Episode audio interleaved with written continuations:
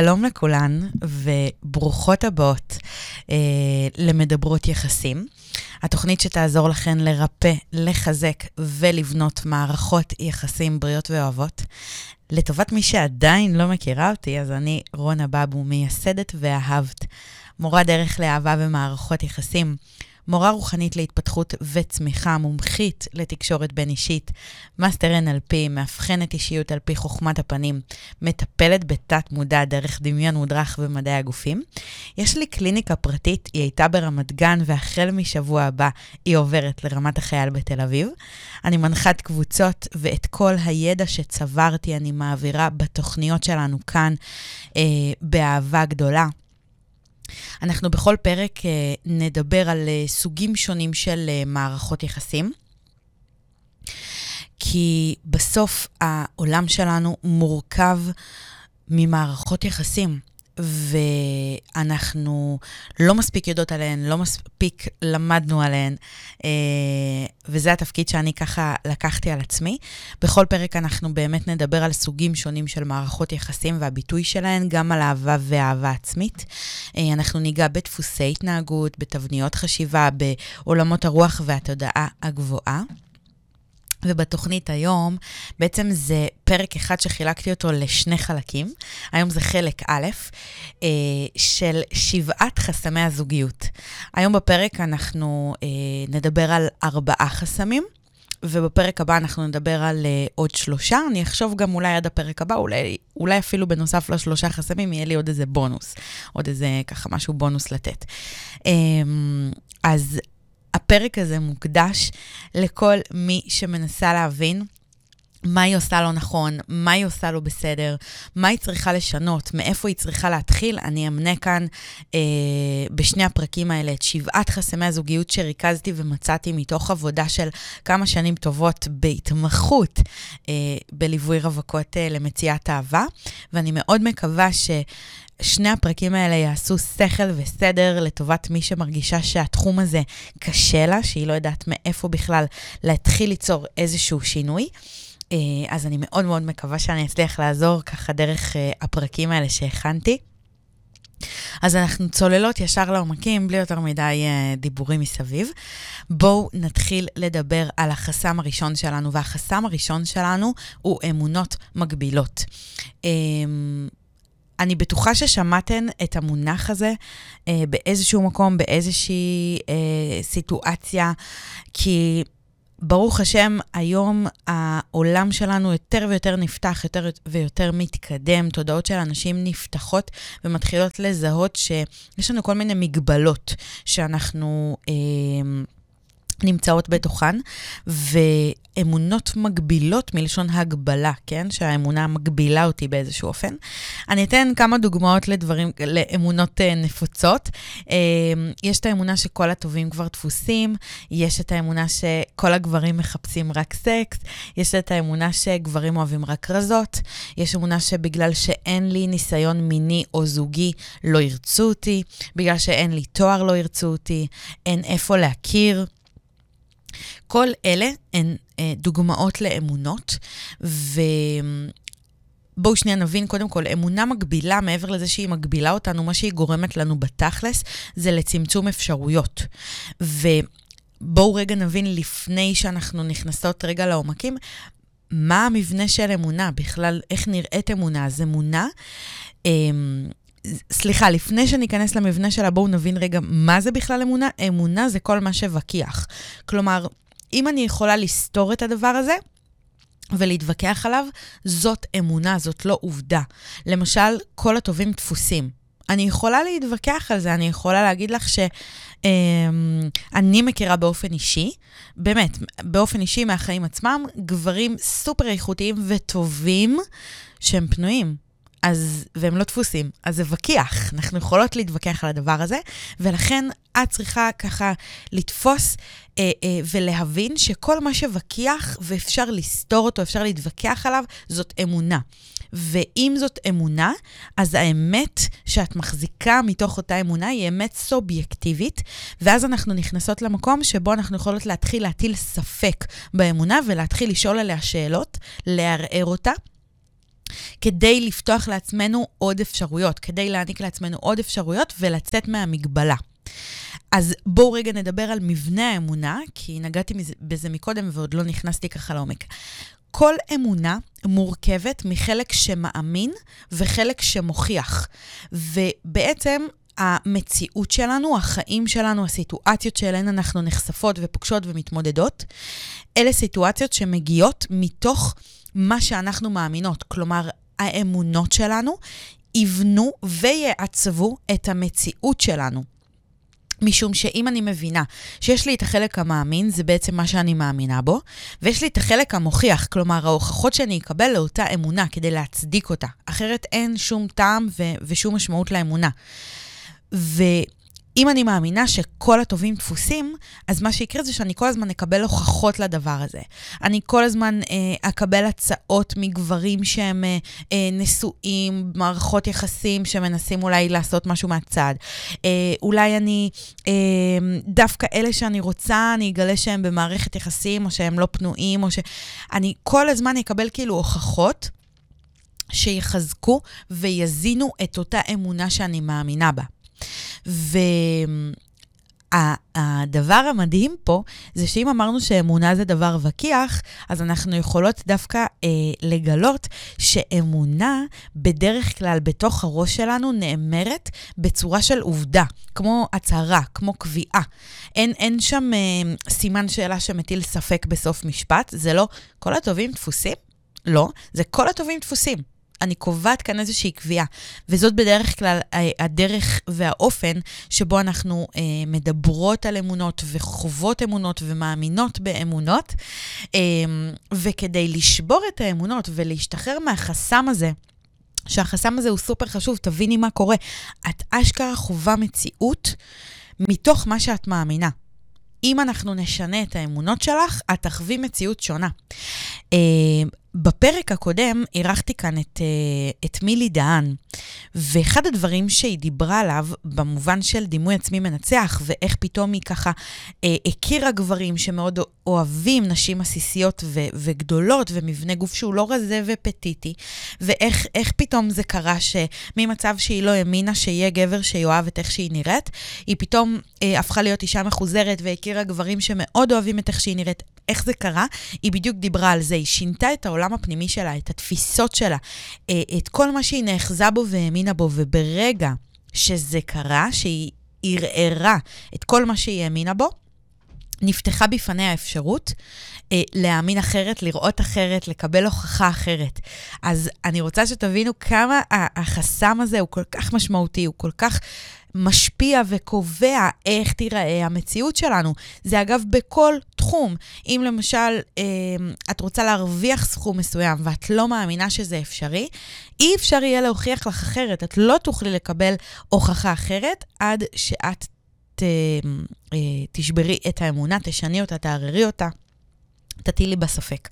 אז באמת השלב הראשון בשינוי, בשחרור החסם הזה שנקרא אמונות מגבילות, הוא מאוד מאוד פשוט, הוא לערער את האמונה, להטיל ספק. והדרך לעשות את זה היא כל כך פשוטה, שזה לא יאומן, נתתי, נתתי כאן רמז מקודם, זה פשוט להציב סימן שאלה בסוף משפט, ולהתחיל למצוא ולחפש אה, במציאות הוכחות סותרות שסותרות את מה שהאמנתי בו. כלומר, בואו ניקח את זה רגע לפרקטיקה של החיים.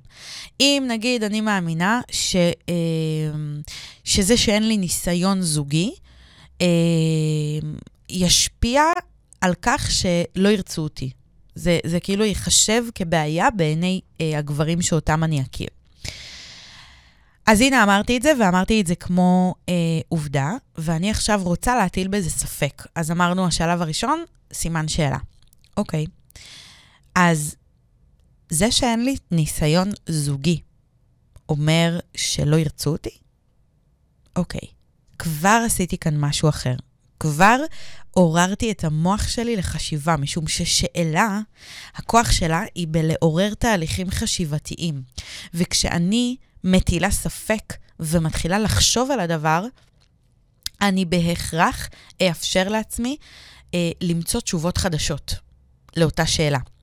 ואחרי השלב הזה, בעצם, שבו אני ככה אה, מציבה את הסימן שאלה ומטילה ספק, אמרנו, אני רוצה לחפש הוכחות במציאות שסותרות את מה שהאמנתי. אז המיקוד שלי יהיה לחפש דווקא גברים שאולי פגשתי בדרך ולא החשבתי אותם, שאולי אה, סיפרתי להם, סיפרתי להם שאין לי ניסיון זוגי, וזה לא היה אישיו, נון אישיו מבחינתם. אני אחפש בזיכרון שלי את ההוכחות לזה. או לחילופין, אם יש לי חברה למשל שהייתה בדיוק באותו סטטוס כמוני, לא היה לה ניסיון זוגי והיא נכנסה לזוגיות, היא, היא, היא, היא הכירה בן זוג והם בנו ביחד זוגיות, אני ארצה רגע להיתפס עליה, על הסיפור שלה או על ההוכחה שלה, כדי להוכיח לעצמי שזה אפשרי, שזה נכון. כי יש הנחת יסוד שאומרת, הנחת יסוד מעולם ה-NLP שאומרת, אם משהו אפשרי לאדם אחד בעולם, זה אפשרי לכל בני האדם. כי אין אדם שהוא שונה אה, אה, במסוגלות שלו, בבסיס, אני מתכוונת, אה, מאדם אחר. בסוף כולנו בני אדם, לכולנו יש את אותן אפשרויות. ההבדלים בינינו הם, הם אלה שיקבעו אם אנחנו נממש את אותן אפשרויות. עכשיו, אה, אם קשה לנו למצוא הוכחות, נגיד, מהחיים שלנו, כמו שאמרתי, נגיד, אה, להסתכל רגע אחורה ולהיזכר עם איזה גבר אה, יצא לי לפגוש, או להכיר שהחוסר ניסיון הזוגי שלי היה נון אישו מבחינתו, נגיד זה קשה. אז כמו שאמרתי, להסתכל החוצה, לחפש איפה זה קיים בחוץ, איפה זה אפשרי עבור מישהו אחר. ואז כל מה שנשאר לנו לעשות זה בעצם למצוא את דרך הפעולה לשם. כלומר, איך אני אה, מכירה את אותם אנשים, או איך אני הופכת את חוסר הניסיון הזוגי שלי לנון אישיו בעיני עצמי. איך אני הופכת את זה לפחות אה, אה, רגיש ומגביל בעיני עצמי, ומשם בעצם אנחנו יכולות להתחיל להשתחרר. עכשיו, הדבר הזה תקף לכל אה, אמונה שאנחנו מחזיקות בה, לכל מגבלה, ואני מזמינה את כל אחת ואחת מהמאזינות כאן להתחיל לעשות סדר בסט האמונות, להתחיל רגע להכיר את מה שמנהל אותנו, את מה שמקשה עלינו, את מה שמגביל ומצמצם אותנו, כי אם אנחנו לא נכיר את מה שמגביל אותנו, אנחנו בהכרח לא נוכל לעשות שם שינוי. השלב הראשון בכל תהליך שינוי, תזכרו, זו מודעות. אנחנו לא עוצרות רק במודעות, כי זה רק שלב אחד מתוך ארבעה. אמ, אז המודעות תאפשר לנו בעצם ליצור את השינוי ולהתחיל לחפש את הדרך לעשות אותו. והדרך לעשות את זה, אני מאוד אוהבת וממליצה, גם בקליניקה אני עובדת עם הכלי הזה וגם בחיים האישיים שלי אני עובדת עם הכלי הזה, כלי הכתיבה. פשוט לשפוך לדף את כל מה שאני מאמינה בו, את כל הסיבות ללמה אה, אין לי זוגיות, ללמה קשה לי. את כל הסיבות, בלי שנייה רגע עוד להציב סימני שאלה ולערער, בלי לעשות את הדבר הזה. נטו, אה, רק שנייה לזרוק לדף את כל מה שמנהל אותי כדי שאני אהיה מודעת, ואז אפשר להתחיל לעשות תהליך של ערעור האמונה אה, ומציאת הוכחות סותרות לכל אחת מהן. אבל כדי שאני אכיר את כולן, אני צריכה לראות את כולן, אני צריכה אה, להיות מודעת לכולן, אז אני ממש ממש ממליצה לכתוב את זה על דף. אה, ואתן לא מבינות מה יקרה בחיים שלכן ומה ישתנה ברגע שאתן תתחילו לערער אמונות, לסתור אותן, להתחיל ככה לפתוח את הראש, אני אומרת לכן, מניסיון, מניסיון אישי, מניסיון קליני, העולם נפתח, כאילו נפתח, נפתחות בין, בפנינו כל כך הרבה אפשרויות שלא ידענו על קיומן, שלא ידענו שהן אפשריות בכלל, שהן קיימות, שהן יכולות להתקיים, ו... סופר מומלץ, וכל אחת יכולה לעשות את זה עם עצמה מאוד מאוד בקלות. אני עוברת לחסם השני, אה, החסם שהוא מאוד מאוד נפוץ, גם, שוב, הבאתי את כל השבעה שהם הכי נפוצים מתוך עבודה של כמה שנים טובות בקליניקה על... אה, ספציפית על איך אפשר למצוא זוגיות, לבנות זוגיות, להשתחרר מחסמים. אה, אז החסם הזה הוא ערך עצמי נמוך. כלומר, השורש לתפיסה עצמית נמוכה, לערך עצמי הנמוך, זה אני לא מספיק. עכשיו, אני כבר אומרת שהחסם הזה קשור לחסם השני, אה, סליחה, לחסם הקודם, לחסם הראשון, כי אני לא מספיק, זאת אמונה.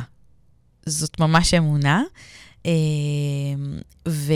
וחוסר מודעות, או מעין שכחה של מי אנחנו ומה יש לנו להציע ומה הערך שלנו אה, מעצם היותנו. בעצם יוצרים אה, אה, את התמהיל הזה, אה, שהופך בסוף ומתרגם לערך עצמי נמוך. ערך עצמי נמוך אה, מוביל ל... לכמה אה, אה, התמודדויות, כמו למשל התפשרות, כמו למשל סגירות רגשית, כמו למשל אה, הרבה סבל בפרשנות, כמו למשל אה, פחד בכלל מלנסות. אז בואו רגע שנייה נבין מה קורה לאישה שמגיעה לעולם ההיכרויות עם ערך עצמי נמוך. אז לרוב מה שיקרה זה שהיא תפרש דייטים שלא צלחו, או קשרים שהסתיימו, שנגמרו, ודחייה, מהגבר שבו היא מעוניינת, כאישור לכך שהיא לא מספיק. כלומר, הדבר הזה שסיפ... שהצגתי כאן עכשיו, קשר נגמר, דייט לא התקדם וכולי, היא באופן אוטומטי אומרת, אני לא בסדר, אני אשמה, אני צריכה לחפש מה, מה לעשות אחרת, מה עשיתי לא בסדר. היא, היא כמו מעין ברדיפה עצמית, כל הזמן היא רודפת את עצמה. מה היא הייתה צריכה לעשות אחרת? מה היא הייתה צריכה להגיד אחרת? מה היא צריכה לעשות בפעם הבאה? ובעצם היא תוך כדי הניסיון להבין מה היא יכולה לעשות אחרת, עוד יותר מקטינה את עצמה, עוד יותר רודפת את עצמה, עוד יותר מרגישה כמה שהיא לא מספיק, עוד יותר תאשים את עצמה. והאשמה עצמית בסיום של היכרות, של קשר, של זוגיות, לא משנה באיזה שלב אנחנו נמצאות, היא כמו מעין דלק שמתדלק ומזין ומחזק עוד יותר את הדבר הזה שנקרא ערך עצמי נמוך, ועוד יותר מחזק את האמונה שאני לא מספיק. כי אם בסעיף הקודם, בחסם הראשון דיברנו על מה קורה לאמונה, יש לנו את החלק המאמין ואת החלק המוכיח, אז למשל, האמונה שאני לא מספיק, איזה הוכחות, איזה חלק מוכיח, איזה הוכחות אני אקבל לאמונה הזאת שתחזק, שיחזקו לי את האמונה הזו? אני אקבל הוכחות בצורה של סיום קשרים, של אה, דייטים שלא ממשיכים, של כשאני רוצה מישהו הוא לא רוצה אותי, ואני אפרש את הדבר הזה אה, באופן כזה שעוד יותר מראה לי כמה אני לא מספיק. הנה דוגמה אה, לסעיף הקודם, שמתקשרת לנו גם לסעיף הזה. אז עניין הערך העצמי הוא קריטי. הוא קריטי לא רק לשלב שבו אני רוצה, אה, אני רוצה זוגיות, אני רוצה להכיר בן זוג, אני רוצה להכניס אהבה לחיים, סופר קריטי לשלב הזה. ויחד עם זאת, זה גם סופר קריטי לכל שלבי הזוגיות. ומי שלא מכירה את שלבי הזוגיות, אז אני עשיתי אה, את הפרק השני בתוכנית, הוא מוקדש לארבעת שלבי הזוגיות, אפשר לחזור להאזין ולהבין. בעצם, תחשבי שאם את מגיעה עם ערך עצמי נמוך, ואת מצליחה ככה בשלב של ההיכרות ובשלב שבו ההיכרות הופכת לקשר קצת יותר אה, רציני ויציב, אז את מצליחה להראות שיש לך ערך עצמי גבוה ואת עם ביטחון את מצליחה להפגין את זה החוצה. אם בבסיס שלך ובליבה שלך יש לך ערך עצמי נמוך, ואת מחזיקה בתפיסה ובאמונה שאת לא מספיק, זה יצא ויתבטא בתוך הזוגיות עצמה. וזה יוביל להרבה מצבים שבהם את תיפגעי, את תכעסי, את תיעלבי, יהיו הרבה ריבים, הרבה מחלוקות, הרבה חוסר ביטחון שיתבטא ממך החוצה, ו... כדאי מאוד לעבוד על ערך עצמי, על חיזוק הערך העצמי, על שחרור האמונה של אני לא מספיק, כבר בשלב שבו את רוצה למצוא אהבה. אם את שומעת אותי עכשיו, את נמצאת כבר בתוך קשר או בתוך זוגיות, עדיין לא מאוחר לך. בכל נקודה, בכל שלב בחיים, רצוי וכדאי שאנחנו נחזק את הערך העצמי שלנו ונתחזק את החיזוק הזה שעשינו. אוקיי, אז בואו שנייה נדבר על, על שני השלבים לש, לחיזוק הערך העצמי ושחרור האמונה, אני לא מספיק. אז השלב הראשון זה שלב של שינוי דרך תת-מודע. והדרך הזאת של שינוי אה, אה, שנעשה דרך תת-המודע, הוא קורה בטיפולי עומק, בקליניקה. אפשר ממש להגיע לשורש, כלומר אל הפעם הראשונה שבה התגבשה האמונה שאני לא מספיק. כי בסוף האמונה שאני לא מספיק היא, היא אה, כמו מעין מסקנה שהסקתי מתוך סיטואציה ספציפית. עכשיו, היווצרות של אמונה, היא תהיה מתוך סיטואציה מאוד קונקרטית וספציפית, אפילו אפשר לה, להגיד שזה קורה ברגע אחד בתוך סיטואציה, ולאחר מכן, מכן כל הסיטואציות אה, הנוספות שיקרו הלאה בחיינו, רק בעצם כמו יהיו מעין שחזור ויחזקו את האמונה שנוצרה באותה סיטואציה ספציפית.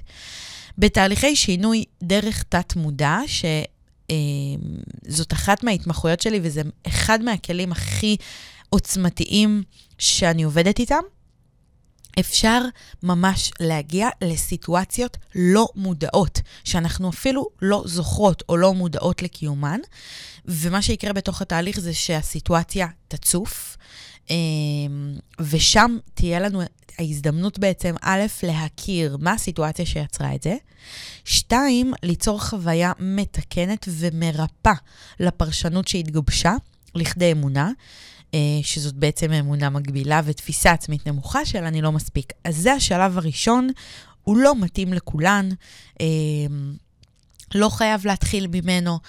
אפשר להשאיר אותו לסוף, אפשר להשאיר אותו למצבים שבהם אולי אנחנו באמת ניסינו לבד ולא הצלחנו, לא הגענו לתוצאה הרצויה. אמ, אז זאת אפשרות אחת. אני עושה את זה בקליניקה בתהליכי עומק, ויש עוד הרבה אנשי מקצוע טובים ונפלאים שעובדים אה, דרך אה, יצירת שינויים, דרך תת-המודע.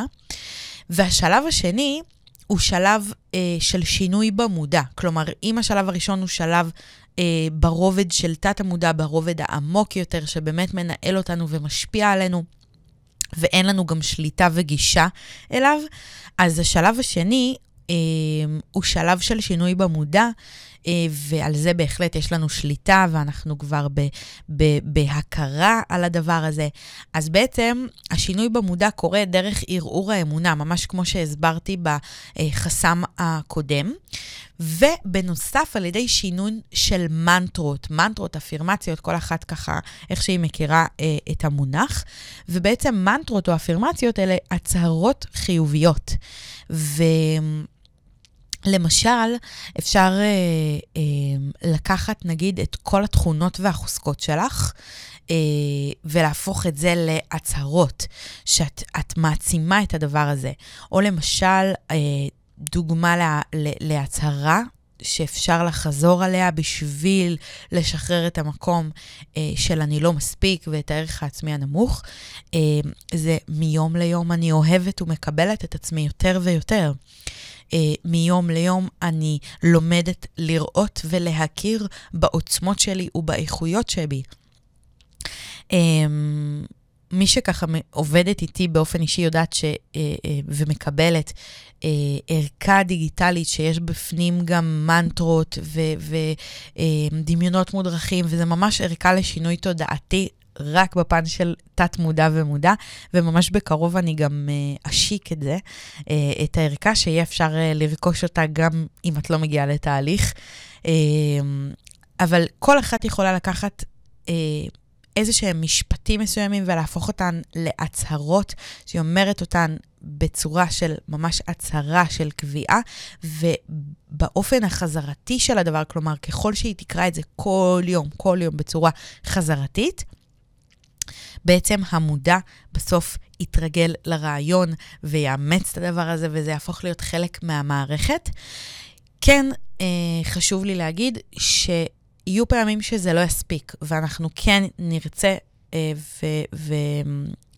ונעשה שינוי דרך תת-המודע, כי בסוף זה באמת מה שקובע וזה באמת מה שמשפיע, אבל זה לא סותר את זה שאפשר להתחיל משינוי במודע. אמ, אז דרך נוספת שאפשר בעצם לחזק בה אה, דרכה את הערך העצמי ולשחרר את התפיסה, את האמונה שאני לא מספיק, היא ממש כמו אה, שהסברתי בפרק הראשון על אה, בניית היחסים עם עצמנו. אפשר פשוט לקחת עוד פעם, לעבוד עם כלי הכתיבה, לקחת דף ולכתוב את כל התכונות החזקות שלך, את כל העוצמות שלך, את כל האיכויות שבך, את כל מה שכבר קיים בתוכך. וממש אה, גם לקרוא את זה כל יום. אפשר לשאול אנשים קרובים, שזה גם תרגיל שאני נותנת אה, בקליניקה, שלפעמים באמת אנחנו צריכות איזושהי תזכורת מבחוץ. אה, לפעמים אנחנו לא זוכרות, לפעמים זה לא, עדיין לא ההרגל שלנו לדעת מה, מה יש בתוכנו. אז, אז כן אפשר לקחת עזרה וכן אפשר אה, להיעזר בקרובים שלנו ולשלוח נגיד לאיזה חמישה אנשים קרובים אה, את השאלה, מה יש בי, מה טוב בי, מה את אוהבת בי, אה, כדי לייצר תזכורת. אה, ויחד עם זאת, אני אסייג ואומר שאנחנו לא רוצות להישען רק על פידבק חיצוני, אנחנו לא רוצות לייצר תלות ב, אה, ב, במשהו חיצוני, אנחנו רוצות שתהיה לנו את היכולת הפנימית והעצמאית אה, לחזק ולתחזק את הערך העצמי שלנו. עכשיו, אחד הדברים שחשובים אה, לי באופן אישי להדגיש, זה שערך עצמי חייב להיות בלתי, בלתי תלוי בתוצאות חיצוניות, והדרך לשם היא תהליך. זה לא קורה ביום, זה לא קורה בחודש, זה, זה קורה כל יום. זה קורה בהדרגה, וזה קורה, אפילו מעבר שנייה למה שזה קורה, זה דורש תחזוק. זה דורש תחזוקה יומיומית. אמ, וככל שאנחנו גם נעלה במעלה הסולם, אה, עוד שלב ועוד מדרגה, אנחנו נעמיק את ההיכרות עם עצמנו ונכיר עוד נקודות טובות שבתוכנו. אנחנו נוכל לדבר לעצמנו בדיבור הפנימי בתוך הראש בכבוד. אנחנו נוכל להשתחרר אה, מהשוואתיות, שזאת מכה של הדור שלנו עם כל האינסטגרם והרשתות החברתיות והכל בחוץ, ואנחנו כל הזמן רואות מה יש לאחר. אנחנו יכולות בעצם, אה, דרך תהליך כזה, באמת לשחרר תלות בתוצאה חיצונית ולהבין ששום דבר לא מגדיר אותנו. לא הסטטוס הזוגי שלנו ולא כמה כסף יש לנו בבנק ולא במה אנחנו עובדות ולא אם יש לנו תואר או אין לנו תואר. אה, שום דבר לא יגדיר אותנו. ואנחנו בעצם בדרך הזאת נוכל להתחבר למהות הפנימית האלוקית שלנו, ולזכור שאם אנחנו חיות כאן בעולם, זה אומר שיש לנו חשיבות ומשמעות וערך מעצם היותנו. אנחנו נוכל לטפח את הערך העצמי שלנו בצורה כזו שבעצם הוא ילווה אותנו לכל תחומי חיינו, וכן, בפרט בתחום הזוגיות. אנחנו, ברגע שיהיה לנו ערך עצמי גבוה ו- ותפיסה ואמונה שאני מספיק, אני ראויה, אני אוהבת את עצמי, אני מעריכה את עצמי, אנחנו חד משמעית נוכל למשוך לחיים שלנו בן זוג ואנשים שיקיפו אותנו, שיאהבו אותנו, שיעריכו אותנו, ואולי אפילו גם יעריצו אותנו באיזשהו מקום. ודווקא לנו כנשים עם שינויים הורמונליים לאורך כל החודש, כל יום מחדש, זה מאתגר ומאוד חשוב. אז לתת את הדעת ולשים דגש על איך אני עכשיו מתכווננת למקום של ערך עצמי. יכול להיות שאני אעשה איזשהו פרק שרגע אה, מרכז ומסביר על תפיסות עצמיות. אני עוד לא בטוחה אם זה יהיה פרק שלם שמבוסס רק על זה, או כחלק מפרק. התפיסות העצמיות שלנו הן, הן לא רק ביטחון עצמי, והן לא רק ערך עצמי. ויחד עם זאת, שנייה בקונטקסט של הפרק הזה שלנו היום, ובמיוחד של החסם הזה של ערך עצמי נמוך, מאוד חשוב לי להגיד שהרבה פעמים אני פוגשת נשים שמגיעות אליי לקליניקה ואומרות לי, רונה, אין לי ביטחון, אני אדם חסר ביטחון, אני אישה חסרת ביטחון. ואני רואה אישה מלאת ביטחון, אישה שתחושת המסוגלות שלה היא דווקא גדולה, אישה שכן תקפוץ למים גם אם היא לא בהכרח יודעת לשחות הכי טוב שיש. אבל הערך העצמי שלה נמוך. כלומר, היא כן מצליחה בכל תחומי חייה, כן הולך למדים, היא אולי אפילו אשת עסקים, אולי יש לה קריירה אה, אה, בתפקיד בכיר, אה, אולי היא מרגישה סיפוק ומשמעות והצלחה בכל תחומי חייה, אולי היא סופר משמעותית לכל הסביבה שלה, אבל דווקא בתחום הזוגיות לא הולך לה. שם לא עובד לה, שם היא מרגישה לא כמו אישה מצליחה ואלופה, היא מרגישה כמו ילדה קטנה, חסרת ביטחון. היא כאילו אה, אה, מתחבאת ומפחדת מאחורי הצל של עצמה. והסיבה לזה היא משום שערך עצמי זו בעצם ה- היכולת שלי לקבוע אה, כמה אני שווה. ובהיכרויות, בזוגיות, בתחום הרומנטי של חיינו, שם המדידה על מי שאני היא באופן הכי חשוף. אני נמדדת על מי שאני, ואם אה, אה, במי שאני אני לא בטוחה, אני לא מעריכה מספיק, אז שם יהיה לי קשה, ואני יכולה להיות אישה סופר מצליחה בכל תחומי החיים, ובתחום הזוגיות, בתחום הרומנטי בחיים שלי, הערך העצמי שלי הנמוך יבוא לידי ביטוי. אז הערך העצמי הוא אחד הדברים היותר חשובים, אמ, והתפיסה העצמית בעיניי אני לא יודעת אם להגיד הכי חשובה, כי כולן חשובות, אה, אבל כן, בהחלט, אחת מהתפיסות העצמיות הכי, הכי חשובות שיש והכי משפיעות על כל תחומי החיים ועל התוצאות שלנו. אז אנחנו עוברות לחסם השלישי. אה, וואי, זה חסם אה, שאני באופן אישי מאוד מאוד נהנית לדבר עליו, ללמד אותו, להעמיק לתוכו. זאת אחת ההתמחויות שלי. ואני מדברת על אה, תקשורת בין-אישית לא מפותחת. אה, תקשורת בין-אישית לא מפותחת או לא מפותחת מספיק, בדרך כלל מתבטאת בקושי אה, להיפתח ולספר על עצמנו, בקושי להקשיב. לא לשמוע, להקשיב. שתי מיומנויות שונות. אה, בקושי להסתדר עם מגוון של אנשים, סוגים שונים של אנשים, בסגנונות תקשורת שונים.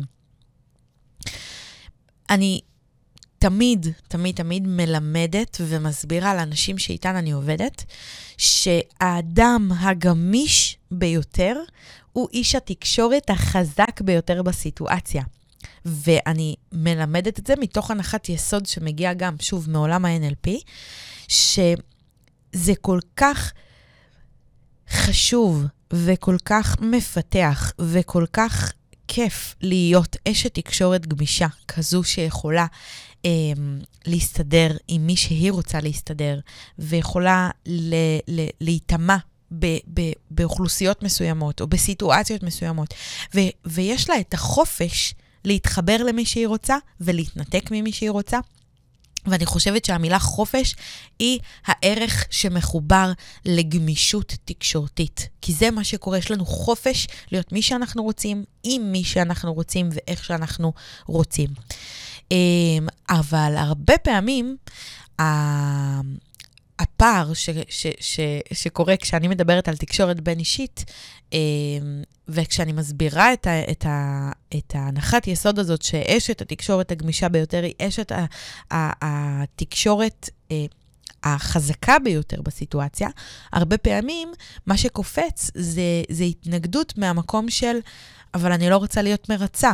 למה אני צריכה להתאים את עצמי? אני לא רוצה לאבד את עצמי, אני לא רוצה לאבד את העמוד שדרה שלי. וזו, וזה ממש ממש לא נכון, ולא גם, לא, לא לזה התכוון המשורר, זו לא הכוונה. אז כמו שאמרתי, גמישות היא בעצם מאפשרת לי חופש, מגוון של אפשרויות, יכולת להתחבר ליותר אנשים, התרחבות, אה, ועוד צדדים וחלקים בעצמי שבאים לידי ביטוי, וזה דווקא בעצם שפע. זה לא אומר שאני הופכת להיות מישהי אחרת, זה רק אומר שאני מאפשרת לחלק מסוים בתוכי לבוא לידי ביטוי. זה גיוון. ואני יכולה גם באותה נשימה להחליט שלאדם הזה אני לא רוצה להתחבר, או מהאדם הזה אני רוצה להתרחק. וזה ממש בסדר, אני יכולה לעשות את זה, בריא לי לעשות את זה, מדהים לי לעשות את זה. החופש הזה בא לידי ביטוי כשלי יש את הידיעה שאני יכולה להתחבר למי שאני רוצה. כי אם למשל אני יודעת שקשה לי להתחבר לאנשים מסוימים, אמ, אז אני אולי אצמד לחברות מסוימות, רק לחברות ספציפיות, רק לאנשים מסוג ספציפי, ואז אני מצמצמת את עצמי, ואז דווקא שם אני מאבדת את החופש. אני אולי כן אהיה מרצה כדי לא לאבד את, ה, אה, אה, את החברות הספציפיות האלה, כי אני תלויה בהן, כי אני יודעת שקשה לי אה, להיפתח ולהתחבר לאנשים שונים. שימו לב שזה יוצר בעצם את ה, את, בדיוק את ההפך. אז תקשורת בין אישית היא בעצם אחת המיומנויות הכי הכי חשובות שקיימות בעולם שלנו, כי בסוף העולם שלנו מורכב ממערכות יחסים, ומערכות יחסים מתבוס, מתבססות על תקשורת. אני תמיד אה, אה, אומרת, התקשורת היא המלכה. ממש, התקשורת היא המלכה, יש לה כתר, והיא המפתח להצלחה של כל מערכת יחסים. בהיבט של מערכת יחסים ביני לבין עצמי, אז אני אשתמש גם בתקשורת, אבל תקשורת תוך אישית. כדי אה, לשדרג ולבנות ולחזק ולהעצים ולנהל מערכות יחסים עם אנשים אחרים, אז אני אשתמש בתקשורת בין אישית. אבל בסוף תקשורת, תקשורת, תקשורת, היא תקשורת, היא המלכה, היא המרכיב החשוב ביותר שעליו מבוססת כל מערכת יחסים. ותקשורת בין אישית מפותחת היא יכולת של פיתוח שיחה, של העמקה של שיחה, של יצירת שיח פרסונלי, אישי, אפשר אולי אפילו מתובל בהומור מסוים. תקשורת בין אישית מפותחת מתאפיינת גם ביכולת להוביל את השיחה למקומות שאני רוצה לדבר עליהם, למקומות שאני אה, מתעניינת בהם. זה גם אומר להתעניין באמת באדם שמולי, באמת לראות אותו, באמת אה, להתעניין ולראות לעומק שלו, ולא רק את מה שהוא מזכיר לי. אה, וזה בעצם מה שנקרא לאפשר לעצמנו, כשיש לנו תקשורת בין אישית מפותחת, אה, זה לאפשר לעצמנו גמישות והתאמה לסיטואציות שונות, לאנשים שונים. כשהנחת העבודה אה, של תקשורת בין אישית מפותחת היא שכל אדם, אבל כל אדם הוא עולם, ולכן לכל אדם יש ערך מעצם היותו בן אדם. וכשאני מגיעה עם התפיסה הזו לסיטואציות מסוימות, נאמר סתם דוגמה לדייט, ואני מגיעה עם תקשורת בין אישית מפותחת, אז קודם כל, אני יוצאת לדייטים עם אנשים שונים, עם גברים שונים, עם סגנונות תקשורת שונים, וכשלי יש את היכולת להתחבר, ואת היכולת להוביל שיחה, ואת היכולת לפתוח את הלב, ואת היכולת להקשיב, להקשיב באמת ולראות מי עומד מולי, אני בעצם גם משפיעה על כמה אני נהנית בדייט, ועל כמה אני הופכת להיות אישה ממגנטת. תסתכלו רגע סביבכן על אנשים בחיים שלכן. מי האנשים שאליהן אתן מתמגנטות, נמשכות, אוהבות להיות בסביבתם? האנשים המקובעים, המצומצמים, אלה שרוצים ודורשים שיתאימו את, שאנשים אחרים יתאימו את עצמם אליהם? או האנשים הגמישים, הפתוחים מחשבתית, אלה שאפשר לזרום איתם בכל סיטואציה, ליהנות איתם בכל סיטואציה, אלה שכשאת אה, אה, הולכת איתם או יוצאת איתם, תמיד יש איתם עניין, תמיד יש איזה משהו, תמיד הם מדברים עם אנשים, נפתחים, יש, קורים איתם דברים. אז תקשורת בין אישית, אה, כשהיא לא מפותחת, יש ממש סגירות. סגירות תקשורתית, סגירות רגשית, הלבבות לא נפתחים. אנחנו בעצם אה, מייצרות היכרות שהיא מאוד פלט, היא מאוד שטוחה. כשלי יש תקשורת בין אישית מפותחת, אני בוחרת מתי אני פותחת את הלב. אני בוחרת מתי אני משתפת ונותנת הצצה למה שקורה אצלי בלב לאדם שמולי. כי אצלי השליטה, אצלי הכוח.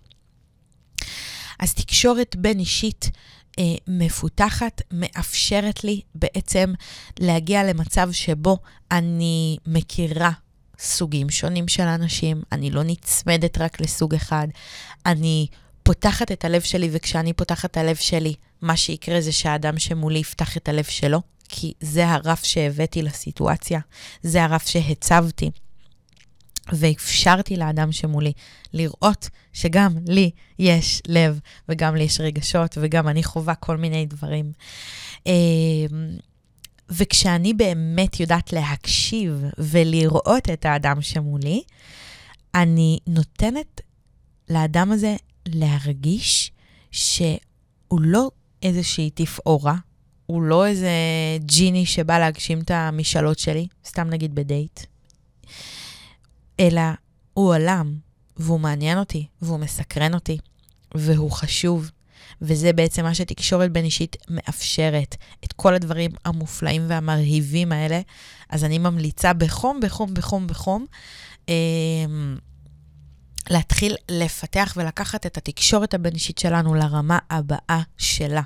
זה פשוט ייתן לנו כל כך הרבה בכל תחומי החיים, בפרט במערכות יחסים רומנטיות, כי אמרנו, תקשורת היא המלכה, והיא הבסיס והרכיב החשוב ביותר שעליו מתבססת כל מערכת יחסים.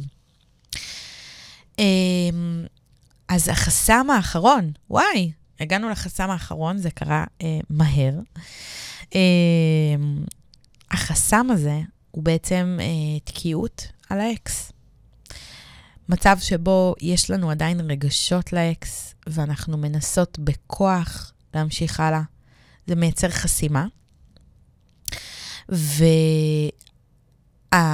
והדרך הנכונה ביותר במצב שבו חוויתי פרידה, נשבר לי הלב, אני עדיין חושבת על האקס שלי, אני עדיין מתגעגעת אליו, אולי אני עדיין אוהבת אותו. בשלב הזה לא הייתי ממליצה לאלץ את עצמנו לשום דבר, בטח לא לצאת ולהכיר בכוח, בטח לא לפתוח את הלב בכוח. שום דבר שנעשה בכוח הוא לא בריא ולא נכון. אמ, בשלב הזה הייתי מציעה למי שעדיין אה, יש לה רגשות לאקס והיא מרגישה שהיא מנסה בכוח לצאת ולהכיר רק כדי להשתחרר ממנו, תפסיקי. תפסיקי עם זה, תני לעצמך את הזמן הדרוש לך. תאפשרי לעצמך את זמן הריפוי. וחשוב לי מאוד להגיד, אין לך גם מה להרגיש אשמה או לא בסדר אם יש לך עדיין רגשות למרות שנפגעת, למרות שזה נגמר. רגשות הם לא דבר הגיוני. ונכון שבהיגיון הבריא שלך את מבינה שלא אמורים להיות לך עכשיו רגשות כלפיו או געגועים כלפיו. יחד עם זאת, עוד פעם אני מדגישה, רגשות הם לא דבר הגיוני, ולכן יכולים להיות רגשות גם אם זה לא הגיוני. וזה ממש בסדר. אז מה שאני מציעה זה דווקא לאפשר לעצמך את הזמן להירפא, להתחזק, ולאפשר לרגשות האלה לחלוף בזמן שלהם, בזמן הנכון להם, כן להתמקד בדברים שעושים לך טוב ונכון, אבל לא לצאת בכוח. כי כשאני מנסה לצאת בכוח ואני מנסה לנהל את הרגשות שלי, לשלוט ברגשות שלי, אמ, אז אני יוצרת תקיעות רגשית, ואז אני בעצם מחזקת עוד יותר ומגדילה ומרחיבה את החסם הזה, את החסימה הזאת. אמ, נשים שבעצם עושות איזושהי השוואתיות לאקס ומנסות למצוא דמיון ולשחזר את מה שהיה להן עם האקס עם גבר אחר. זה חסם מספר אחת משום שזה לעולם לא יכול לקרות. כלומר, מה שהיה לך עם האקס, היה לך עם האקס. זה לא יכול להיות עם אף אחד אחר, כי אין אדם אחר שהוא כמו האקס שלך. הוא אדם בפני עצמו, עם מה שהוא הביא, עם השיעורים שהיית צריכה לעבור מולו. הניסיון לשחזר את זה ולמצוא כזה בדיוק, הוא אבוד מראש, והוא יחסום אותך לזוגיות חדשה, טובה, בריאה, שתאפשר לך לגלות עוד חלקים בך, עוד כיוונים, עוד דרכים לאהבה וזוגיות, ולכן ההשוואתיות הזאת היא פשוט מראש נועדה לכישלון. אז אה, זה חד משמעית מייצר חסימה, כי המטרה היא מראש לא יכולה להתממש. דבר נוסף בהיבט של תקיעות על האקס, זה בעצם אה, נשים ש... אה, את עצמן בצורה כמובן אה, לא בהכרח נשלטת ומודעת, במגננות ומחסומים, מתוך חוויית הפגיעה שנוצרה אל מול האקס. ומה שהן עושות זה הן פשוט מביאות איתן, כמובן uh, באופן uh, שקוף, לא עכשיו מביאות איתן באמת uh, פיזית, באופן שקוף מביאות איתן, כמו מעין שק של מחסומים ושל זיכרונות שמנהלים אותן uh, בתוך ההיכרות החדשה. כלומר, שאם אני מגיעה לדייט ואני מגיעה עם המחסומים והמגננות שלי, אז אני לא אגיב לבחור שאותו הגעתי לפגוש, אני אגיב למה שהוא מזכיר לי. ככה המוח שלנו עובד. ולכן מאוד מאוד חשוב לשחרר את החסימה הזאת של תקיעות על האקס. אם את יודעת שזה, אז זה המצב כרגע, את תקועה על האקס, את מתגעגעת אליו, את כל הזמן מחפשת, את כל הזמן משווה, נשארת עם פגיעה משמעותית ורצינית ברמה הרגשית, ואת לא מצליחה להשתחרר מזה, הגיע הזמן לטפל בחסם הזה, כי אם את באמת רוצה להתקדם אל עבר אהבה חדשה וטובה ובריאה עבורך, אז הגיע הזמן שתשחררי את החסם הזה. אמ, דבר נוסף, חסם, כאילו, אה, אה, ביטוי נוסף של החסם הזה של תקיעות על האקס, זה סיפורים על האקס בדייטים. ביג נו נו. לא לדבר על האקסים שלכם, לא לדבר דברים טובים ולא לדבר דברים רעים. ממש לא. לא לדבר דברים טובים כי זה לא רלוונטי. הגעת לפגוש אדם חדש, תתפני ותתרכזי באדם החדש. ולא לדבר דברים רעים משום שהיום הוא האקס שלך, אבל בשלב אחר הוא היה בן הזוג שלך. וברגע שאת מדברת עליו דברים רעים, את לא מכבדת את עצמך. דרך זה שאת לא מכבדת אותו. מה שהיה ביניכם, שלכם. וזה לא קשור לאדם החדש שאיתו יצאת עכשיו לדייט, שאותו הגעת להכיר. גם זה לא מכבד את האדם שאיתו אה, יצאת לדייט הזה, שפינה מזמנו להגיע, לפגוש אותך, להכיר אותך, שאת מביאה את סיפורי האקס שלך לדייט איתו. הוא רוצה שתראי אותו, שתתייחסי אליו, שתכירי אותו, שתתענייני בו, אה, ולכן לא לעשות את זה. זה big no no ממש אה, טעות מאוד מאוד נפוצה. והביטוי האחרון של תקיעות על האקס, זה סיפורים על האקס בדייטים. אה, סליחה, זה, זה, אמרתי את זה עכשיו, זה אה, תקשורת, תקשורת אה, או סקס עם האקס. זה בעצם תקיעות שמזינה את עצמה. זה פשוט להשאיר את החיבור אליו, לאקס שלך, ברמה הרגשית, ברמה האנרגטית. את אישה, הוא חודר אלייך, הוא מביא את האנרגיה שלו לתוכך. אה, אנחנו נשים, זה אומר שאחרי אקט מיני, בדרך כלל, לרוב תהיה לנו היקשרות רגשית. את משאירה אותו בחיים שלך, בתודעה שלך, ו... תשאלי את עצמך, אם את, אם את אומרת זה נוח לי, תשאלי את עצמך אם באמת זה נוח לך, והדרך לעשות את זה היא פשוט לראות איזה מחירים את משלמת מתוך הנוחות הזו. תשאלי את עצמך ותכתבי על דף איזה מחירים אני משלמת מתוך אזור הנוחות הזה שאני נמצאת בו, שאני אה, בתקשורת או שוכבת עם האקס שלי. ואת תראי שבפועל, גם אם כאילו נוח לך, את משלמת על הנוחות הזאת מחירים מאוד כבדים. אז תקשורת או סקס עם האקס, זה מייצר תקיעות בכל הרמות, מנטלית, רגשית, אה, אנרגטית, ואם את רוצה לשחרר את, את התקיעות הזו, פשוט לשים את הפרק הזה של החיים שלך עם האקס שלך, די, בעבר, מה שעבר עבר. דבר נוסף בעניין של תקשורת או סקס עם האקס, יש מצבים, ואני מכירה את זה מהקליניקה, מבנות שלי, יש מצבים שבהם אה, האקס יוצר קשר, האקס הוא זה שיוזם, האקס הוא זה שמנסה להישאר בחיים שלך. אז יש לי רק דבר אחד להגיד לך. אף אחד לא יכול להיות חלק מהחיים שלך אם את לא מאפשרת את זה. זה ממש ממש לא משנה אם הוא זה שיוזם או את זו שיוזמת. אה, אם הוא זה שיוזם ואת זו שמאפשרת. זה לא משנה, כאילו משחק התפקידים הוא לא באמת רלוונטי. מה שבאמת רלוונטי זה מה קורה שורה תחתונה תכלס. האם זה חוסם אותך ותוקע אותך, או שזה מאפשר לך להתקדם אל עבר הזוגיות הבאה שלך. כבר אני נותנת לך את התשובה, זה תוקע וחוסם אותך, גם אם נראה לך שאת עובדת רק מהגוף, או רק מהיצר, או רק מזה שזה נוח לך וזמין לך, יש מחירים שאת משלמת שאת אולי לא רואה או לא אה, לוקחת בחשבון. אז אני ממש ממש ממליצה אה, לעצור את הדבר הזה, לקחת אחריות ושליטה על החיים, ולא לאפשר לאף אחד שום דבר, כי בסוף אף אחד לא מצמיד לך אקדח לראש. זה את מול עצמך. קחי אחריות על ההחלטות שלך ועל המעשים שלך ועל ההשלכות שלהם. אז אה, סיימנו, סיימנו את ארבעת החסמים של הפרק הזה. בפרק הבא אנחנו נביא את שלושת החסמים הנוספים, ואולי, אולי, לא מבטיחה, אולי יהיה לנו גם איזה בונוס. אני מאוד מקווה שנהניתם מהפרק הזה, ושהפרק הזה עזר לכם לראות דברים בבהירות ובבירור, ו- ועזר לכם לעשות סדר כדי להבין מה חסום, מה תקוע ומה אנחנו רוצות לעשות אחרת. אמ, ואם אהבתם את הפרק והוא עזר לכם, אז שתפו אותו. שתפו אותו עם נשים אחרות שאתן אוהבות, שחשוב לכם שיקבלו את התוכן הזה ויעזרו בו. וכמובן שכמו בכל פרק, אני אה, אספר שאני נמצאת בכל הרשתות החברתיות. אם התחברת לתוכן, אז את יכולה לקבל עוד מזה בכל הרשתות החברתיות, בקהילת האהבה שלנו במייל. אפשר פשוט להשיג אותי בכל מקום ולראות תכנים שלי באהבה גדולה. אז אנחנו ניפגש כאן בתוכנית הבאה. שמחתי מאוד מאוד להיות כאן, היה לי סופר כיף, מקווה שגם לכן. אז שיהיה סופש נעים של אהבה ונשיקות.